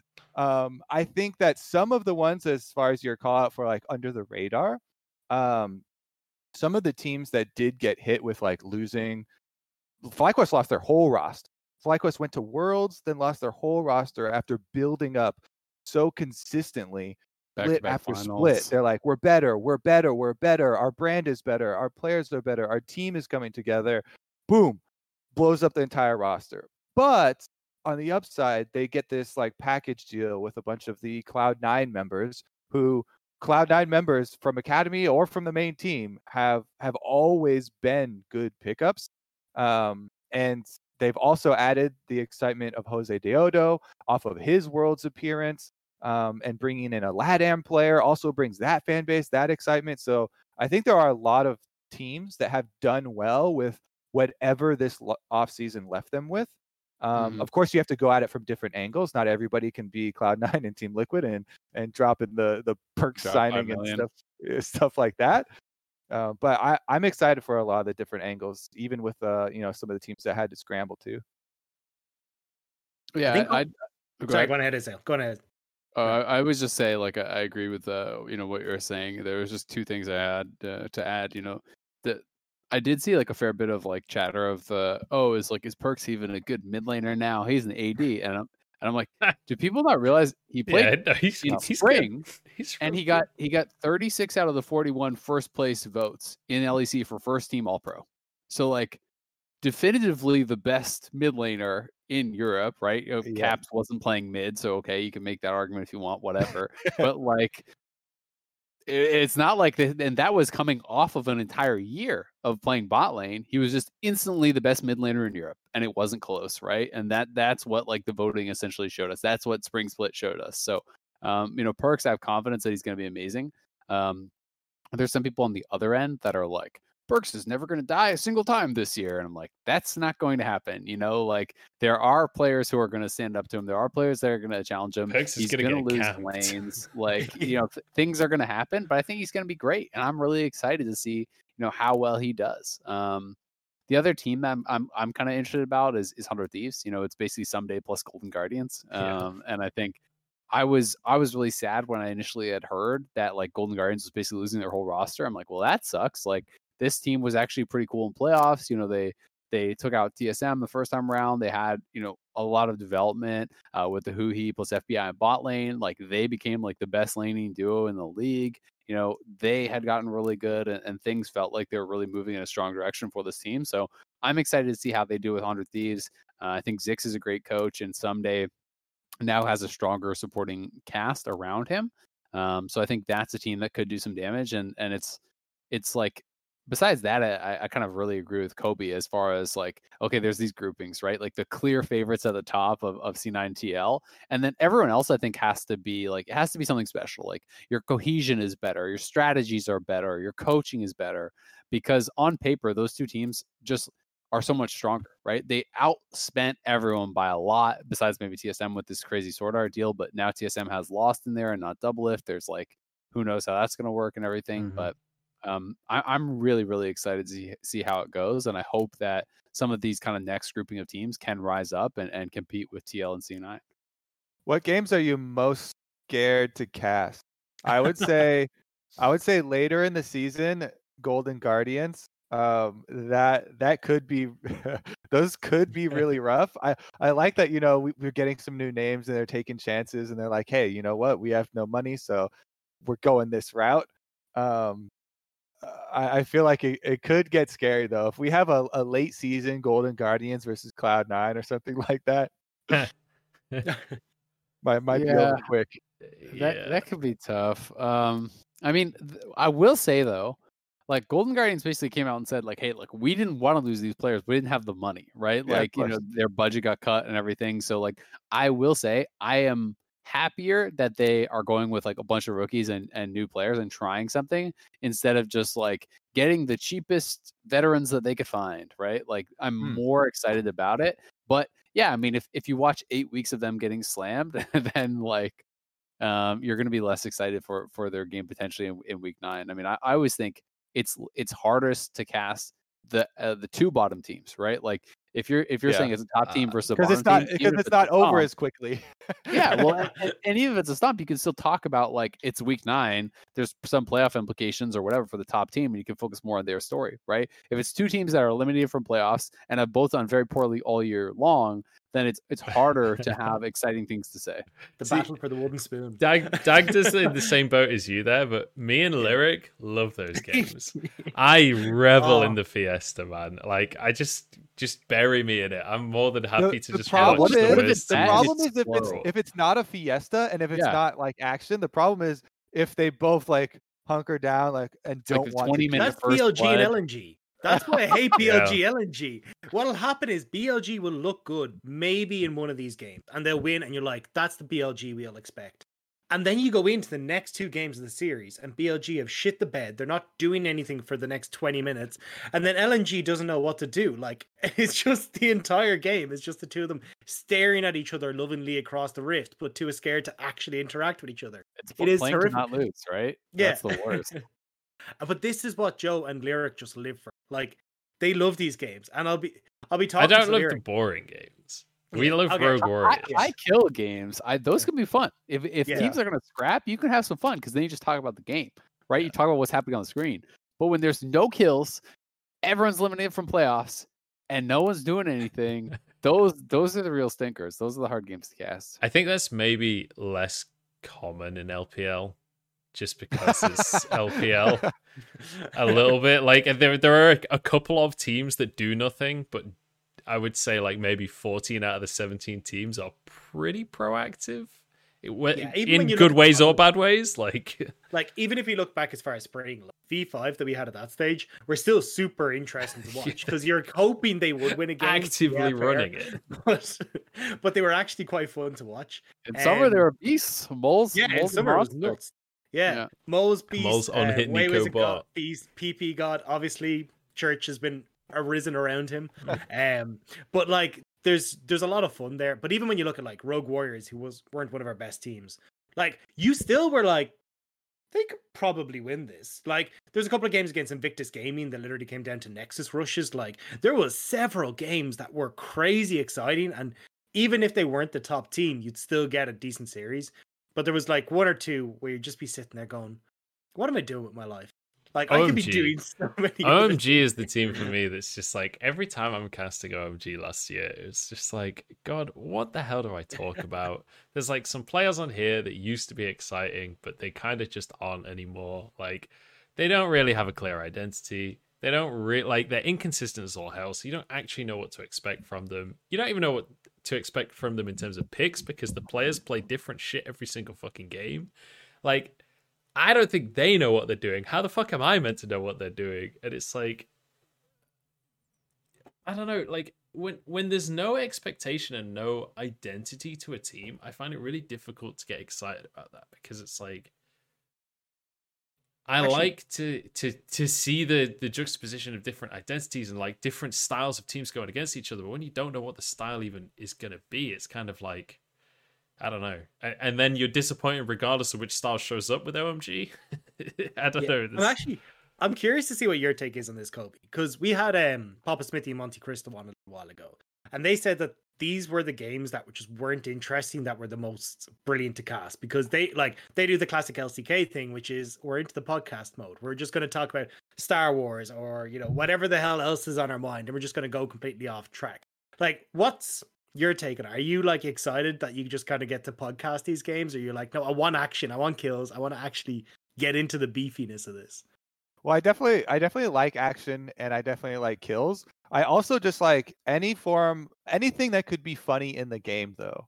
So, like, yeah. it, even if there is some some bad or poor play aspect of the game, yeah. Like if it goes to the circle where you can turn around to be comical, yeah. I, I, actually really enjoyed that as well. didn't you uh actually do the the Dignitas one where they lane swapped and they both? Oh, the Rift Herald. The, the Rift yeah, Herald Yeah. I also did the 86 no, it was, it was minutes game of compLexity versus somebody.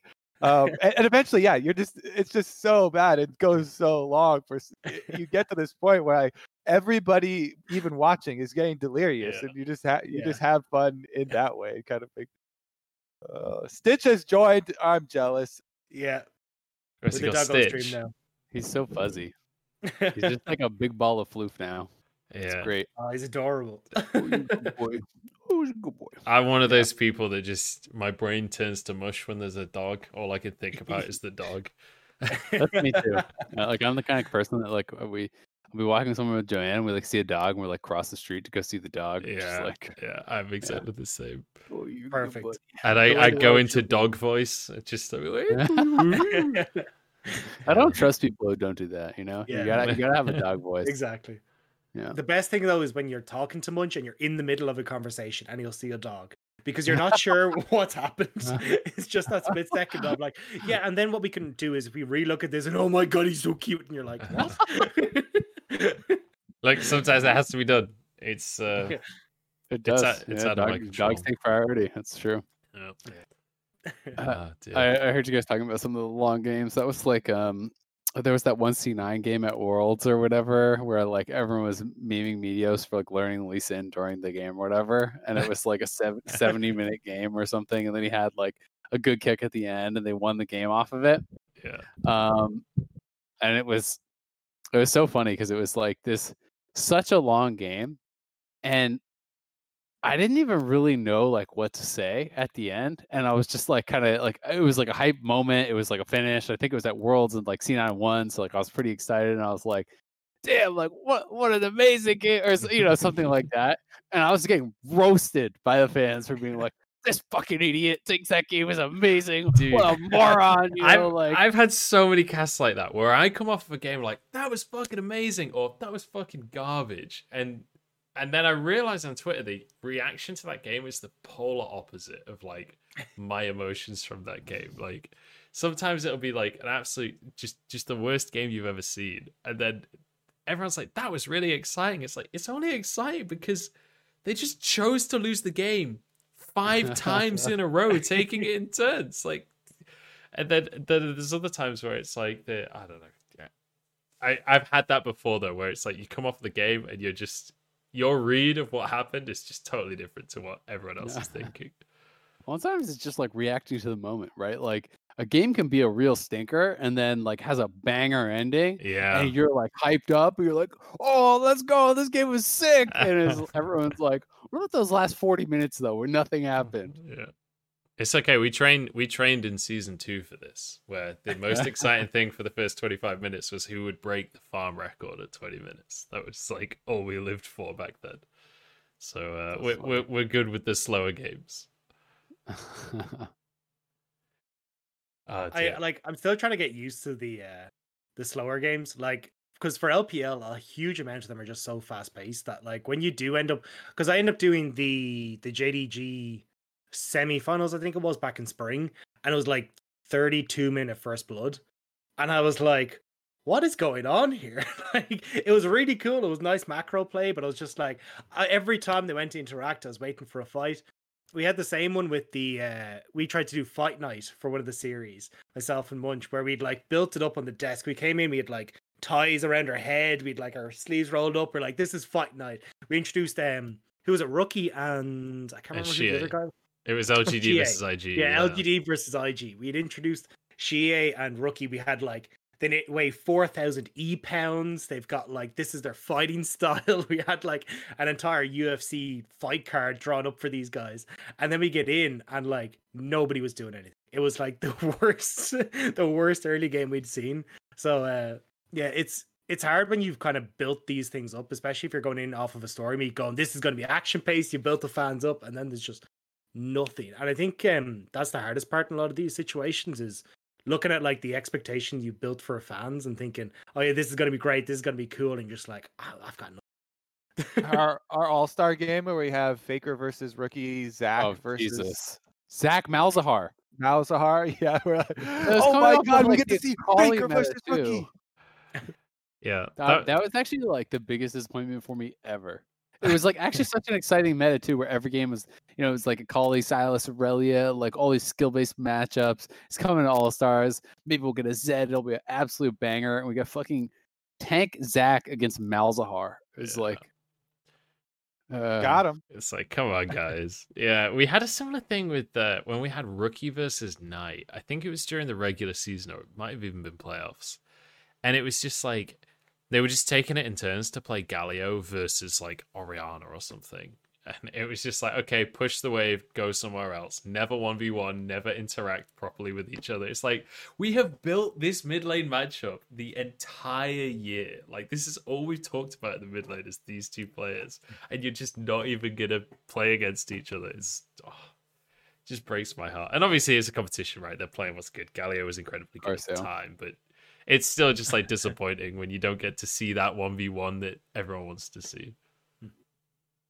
Uh, just kind of moving off of this topic though a little bit and moving into more kind of the casting end of things is like what was a um a kind of a defining moment for you in your casting careers? Because obviously you guys kind of are looked at as legends. Like was there like an in-game moment that you went holy shit this is it or was it a piece of advice you got or what was kind of something that helped shape you guys? Because I know this is going to sound like I'm kind of pandering, but like way back when I started um, casting, I actually listened to one of your interviews, Kobe, and you were like, "Hey, I just want to be the guy sitting on the couch who it's like your friend who just knows more about the game than you," and that was very much what stuck with me for a lot of my casting. Um, and I was wondering if you had something similar that you kind of took and shaped the style that you wanted to bring to your. So I, when I first started, um casting the online TSM tournaments. There there just it, there was no League of Legends casting, so it didn't exist. And and that's kind of why Reggie um asked me is because I was a pro player. I was basically the first retired or first kicked pro player. and so when I started casting the games, I came into it as like um I'm uh, it was actually a lot of like pro player kind of uh, making jokes and and and making fun of plays and mistakes I see in the in the other pro players of like my peers and stuff. And so it kind of molded from that of like the oh just you know kind of having fun while informing um, type of style. And but then a- as I joined the LCS um, and we started to craft what we wanted League of Legends casting to be like, we had tons of meetings um, by the way, when it was it was me, Jatt, Riv, and Phreak, um, the the original uh, LCS casters. We would meet with our um, caster manager, and we had all kinds of meetings about what kind of structure we wanted, what were important elements that you want to build up to, um, what really is important as far as setting up fights, as far as looking into the future, predicting things. Um, and what all, that all like? that that like dragging in information from like NBA or NFL or how did you kind of go about that? Jatt was Jatt was very strong in um in in um, watching sports commentators. Um, like he he had a he really liked watching um sports commentators and and analyzing from that, and as well our caster manager. Um, and then we also not just from traditional sports though, from other games, like I, I'd watched a lot of like fighting game stuff from uh, you know melee and um, uh, and fighting games and stuff like that. And so trying to bring other other types of esports in. Um, Counter Strike obviously was super big. I hadn't watched too much StarCraft, um, but obviously Tasteless and Artosis, everybody knows them. and um, and we had uh, uh, Phreak knows a lot of uh, you know StarCraft casting and stuff like that. So we tried to bring it in from a lot of areas and come up with what are good elements, what are bad elements that we can actually just get rid of, um, and and build some structure around it. Then we started having classes like improv classes. We had um, where we would have even vocal coaching. We like we did all kinds of stuff, like whatever we can think of to try and make it entertaining, try and make it flow better, um, you know, examine it from a lot of different angles. I think one of uh, the big moments that happened for me later on, while I was um, pretty deep into casting in 2015, um, was the the MSI CLG, um, you know, coming back and having this this actual comeback from an unwinnable game. All inhibitors down. Um, and and down like North America already had the the same stigma attached to it. Um, you know, never win anything, uh, trash region, always disappoint. Um, and and to have that big giant comeback from like nothing happening and getting so exciting um just just added another level of of like the the emotional attachment to to games and competition and um and that sort of I, I guess genuine um, type of thing that that you can't force. Like it, it has to be something that that happens and and come mm-hmm. Comes to you basically in the game. Um, but I, I guess those are all just different components and um, little pieces that we've tried to think about in the different uh, you know different stages. Uh, starting out casting for me was was very different. I think. Uh, I mean, League of Legends and just LCS in in particular is like much more like defined in like caster roles and like what what they want from you, what they don't want from you, all that sort of stuff. Like all my earlier years of casting was just like sit down, cast the game, right? Like that's about the instruction he got. So start talking. yeah, exactly. like um, you know, maybe there there would be like some little like toss that they wanted you to give some sort of specific information. But besides that, it was basically just got plopped in front of a camera and like talk for 10 hours. Um, you know, and and so it was very different, right? Because casting WoW, casting um, StarCraft, casting Hearthstone, there was no defined roles. So like I actually uh, in WoW was like was much more known for like my play by play, right? You know, um, and and that was like what I what kind of like got me known was play by like my play-by-play moments and, and, that sort of stuff. And and same thing with StarCraft, honestly, to be uh, to be honest. But like when I came into into League, and it wasn't in those games that like I didn't do any analysis. It was just that like everyone kind of did everything, right? Like you know, I would just start play by playing, and then the game would end, and I would like talk about things, or maybe I would in my play by play be saying like, oh, this, they just got this trinket, so now they're going to do this next thing, and then they're going to CC that guy, and then they're going to kill him, right? And like be like, wow, he knew that was going to happen. Um, but in when I came into league, it was like very different because you know there's very clearly defined roles. Uh, you know, they're basically saying like, okay, you're an ex pro, so like you should be a color caster. Like that's like that should be your role. That makes sense. You understand the pro mindset. Like you played a lot of years of that, so like you can dig into that more. Uh, so you know, the first couple of years for me, like in, in LCS, was definitely an adjustment period.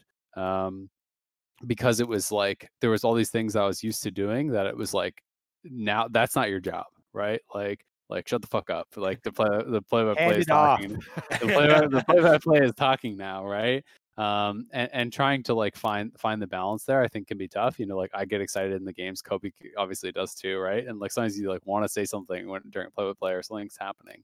Um and and you know, I think finding the balance there is is sometimes tough. Uh, but for me, I didn't I didn't have any like eureka moment about like how to cast or anything like that. Uh I would say that like I I my favorite casters for for the longest time were Tasteless and Artosis. I watched a tremendous amount of StarCraft. I watched Brood War. I watched SC2. I would literally watch 100% of the GSL VODs. Like I was really into StarCraft and um, played nonstop. And like I would watch all of Code A, all of Code S, every single game, no matter what.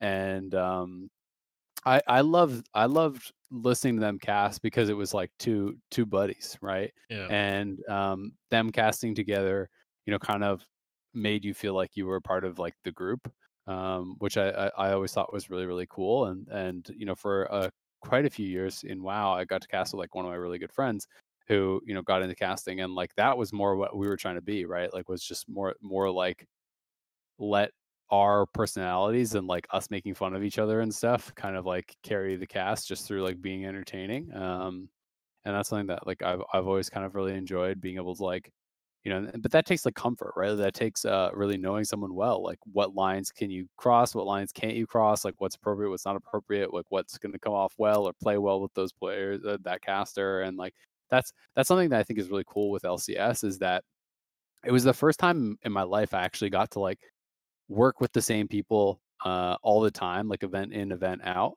and and really try to like work on improving things together and i feel like i have a different style with a lot of these different casters now like depending on who's doing play by play like my cast will change because I, I want to like amplify what they're doing and their strengths and, and try to you know help help to work well with that to create a good cast. Um you know when i cast hearthstone or I cast starcraft and a lot of these things it's like you show up to an event you sit down with someone maybe you talk for two minutes and then you start casting. It's like you're never going to see this person again probably so it is very different um you know and, and i got to like for the first time actually like practice casting and like do these things so and get feedback uh so i never i never really had like a, a real eureka moment other than just like i enjoyed this and it was something i was going to work at. I would say like my favorite moment casting uh ever by far was just cast casting in toronto in the air canada center because like i've been in esports my literally my entire adult life and my family had never been able to come to an esports event because there's like nothing in Canada, and you know they couldn't really travel travel to to go to something. So it was like having this huge League of Legends event.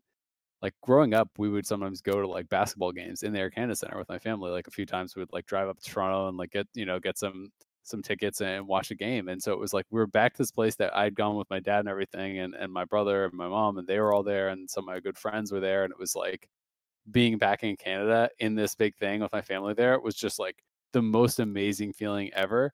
And you know, I got to do the opening analyst desk, and I can't remember what I said, but I was just like, like I just said something along the lines of like, "Feels so good to be home," and like the crowd just like popped off, and I literally was like gonna cry. Right? I was just like, I was just uh, like, oh my god, I was I was completely overcome by emotion, and um, it was yeah that that's that's I think forever gonna be my favorite favorite moment in casting. I don't think anything can ever top that that what do you kind of guys see as like the future? What do what does that hold for you? Because I mean, there was always as I heard you guys talking about your your past and pro career, like I could kind of see there was a little bit of longing there to go back. But I mean, maybe that's not the case. But like, is there something like, do you want to just stick with casting as long as you can? Like, do you want to see it go into the long term where you're just like, look, I'm just going to keep going with this as long as I can, or what? What? What do you guys kind of hope for the future?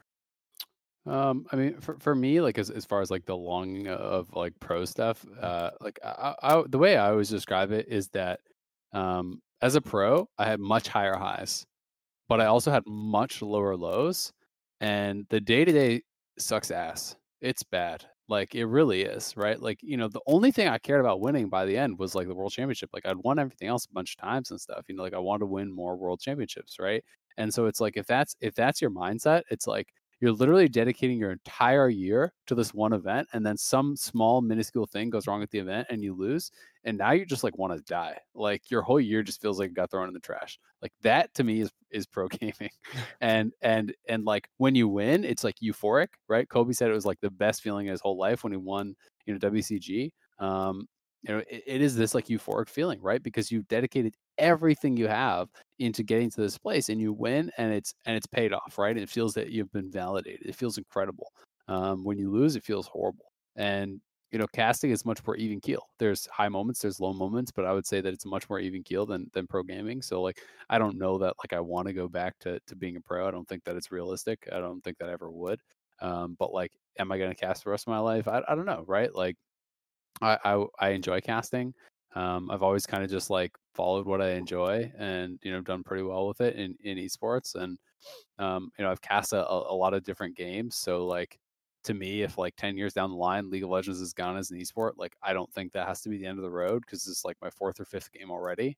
Um, you know, as far as like would I do other things, like maybe you know I've I have some interest in doing the team side, like you know teams will reach out to to I think a, a, number of casters. We've seen a number of casters move over to coaching positions and GM positions and stuff. Like that's definitely something that's out there. But uh, for me at least, it would have to be like for me to want to do a GM or coaching position, it would have to be like the perfect opportunity, right? Like it would have to be like the right team, like the right salary, the right security, like all all these things would have to come together because I do think that those types of jobs are like so all consuming, right? Like it, it, it becomes your like existence completely. And um, you know, I wouldn't want to do it unless I was I was ready to sign up for that because I wouldn't want to like half-ass something like that. It's just not really who I am. So I, I don't know. Like uh, you know, I'm I'm happy casting. I would love to keep casting, but you never you never know what the future holds. Yeah, I I've talked to I talked to several teams um, about both coaching and GM positions, and literally from one of the coaching ones, um, my response was like, "Yes, like I I am mm. very competitive as a person. So, and, and right now, I I do feel like I would really love to be be able to have that full commitment to one team because like as I was saying, you do like you, there is no comparison to to winning and and getting that feeling and being the best. But there is a huge possible downside. So um it's it can take a big toll and you really want it to be perfect. Um to his point about you need a lot of conditions to align.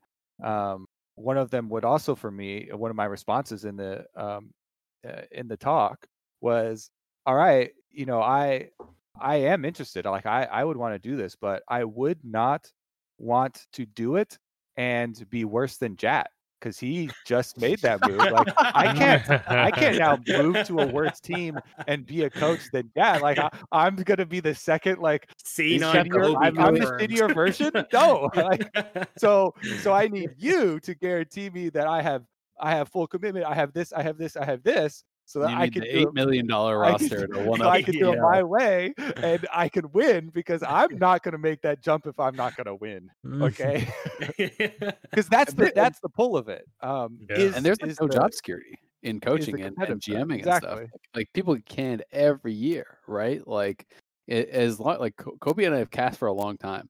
If we continue to work hard at casting, we should have a job casting right? Like it, it feels like uh, like if, if you stop putting in effort and you're not working and prepping and, and really, you know, putting in effort, of course you could get fired, right? Um, but I but I feel like we're at a point where if we continue working hard and, and working at it and trying to improve as we do, then we, like we have a job at LCS, right? Like I am not thinking I'm going to get fired next year, right? If I, as long as I'm I'm doing the same that I'm doing now. Whereas like it, coaching and GMing and, and those types of positions, as much as like there is that allure of like being more invested, right? Like you're going to be living and dying by the results of a team, and that can be exciting. There also is the reality that it's like sometimes things outside of the coaches or the GMs or whatever control can can happen, right? Maybe your team loses their budget, all of a sudden your team sucks, and you get canned. Or maybe the players don't like each other. That turns out, and there's you know disagreements, and there's always things that happen um, that can be kind of beyond people's control and and sometimes unforeseeable even great teams can fall apart. Uh, you know, Reapered is is the most successful, kind of like most well respected coach in North America ever. His team went from like absolutely slamming spring when and undefeated in the first half of summer to they don't make worlds and he doesn't have a job. Right. And that was like the best coach everyone said he was the best coach. So you, you never really know what's what's going to happen, but um, it does feel like things can kind of change change um, very quickly, not only for pros but also for coaches and, and, GMs and stuff too. One other thing I like about uh, casting and and especially the position with LCS is that with LCS we are so involved in all these different aspects that you get variation. I'm not just cast we're also working with content generation. I'm also working with directors extremely closely, producers extremely closely, like all these different aspects of creating a show or a form of entertainment. So I like I'm interested in a lot of these different little pieces of it.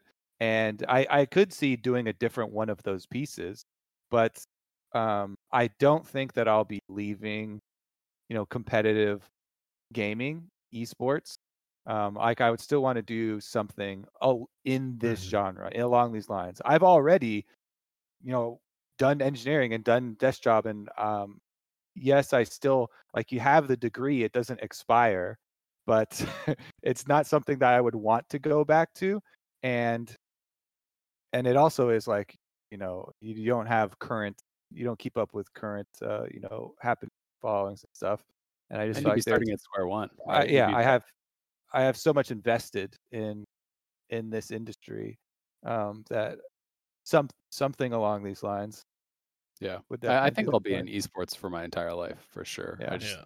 I just I just don't know what it'll be, right? Like like I, I always thought that I would be in like WoW forever, and then that WoW esports kind of went downhill and like you know didn't get sponsored there, and then uh, I thought maybe it was StarCraft and things and things that you know it's like stuff happens, right? Like like I like I am a realist in that I know that it's like this is my fourth or fifth game, may not be my last game, right? Like it may be, and if it is, that's awesome, right? Like if I can cast this until I'm 60 or or 70 or whatever, and I'm just like an esports grandpa, Kobe and I are on the desk holding it down, you know, for like the 50th year.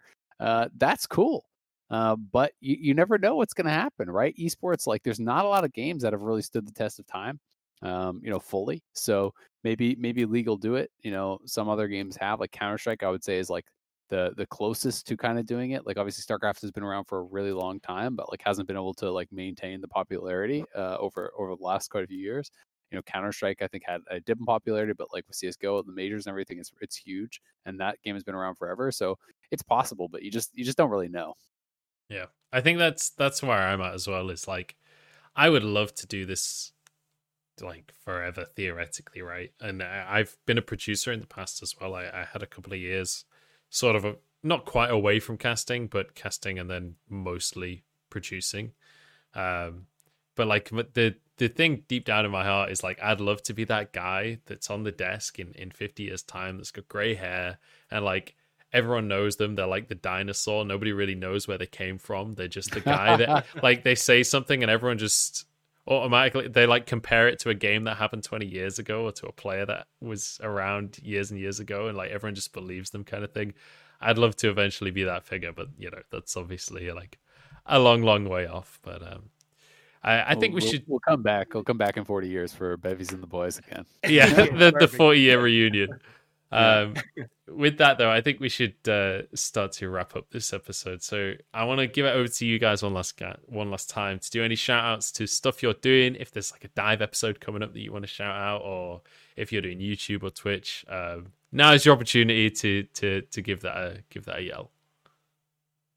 Well, we did our last dive episode for this year, but we are going to have one um, at the beginning of next year before LCS starts. Um, I'm not sure when it's going to be, but it'll be good, and you can follow our Twitters for for the announcements where we do most of that. Um, mine is esports Kobe. Uh, Azael's is right. Azael. Is there something else? Uh, right Azael. Right Azael. Yeah, there you go. Um, and I started streaming on Twitter. Twitch. Which uh, not a true friend, not a true. No, definitely good friend, hundred percent. Well, see, I didn't know because a lot of us took Riot out of our Twitter handle, so I didn't know if it was just Azael or if you still have a Riot in there. But he's, he's still Riot. Yeah, I'm still Riot. uh, and then my Twitch is just Kobe on Twitch. Uh, I got nothing. Um, yeah, thanks for having me on. Um, thank you to my wonderful wife who's waiting for me uh, for waiting for me and uh, yeah, I got that's that's about it. I'm uh, excited for next year, and yeah. Hi, Joanne. Hi, Joanne. uh, yeah, thanks so much for joining us. Dagda, anything you want to shout out before we close out the show? Uh, no, just a massive thank you to the two guys for coming on. Um, it's been an absolute pleasure, and it's been great to actually talk to you. Two. Yeah, yeah, it's been Me an too. absolute pleasure having you guys on. Uh, this is the last episode of the year. So uh, check it out on Spotify, on Apple Podcasts as well, and on YouTube, and obviously on Twitch. Uh, we're going to close out the show. It's been Munchables, it's been Dagda, it's been Kobe, and it's been Azael. Thank you so much for joining us, and we'll see you guys in 2021 for more Bevies of the Boys.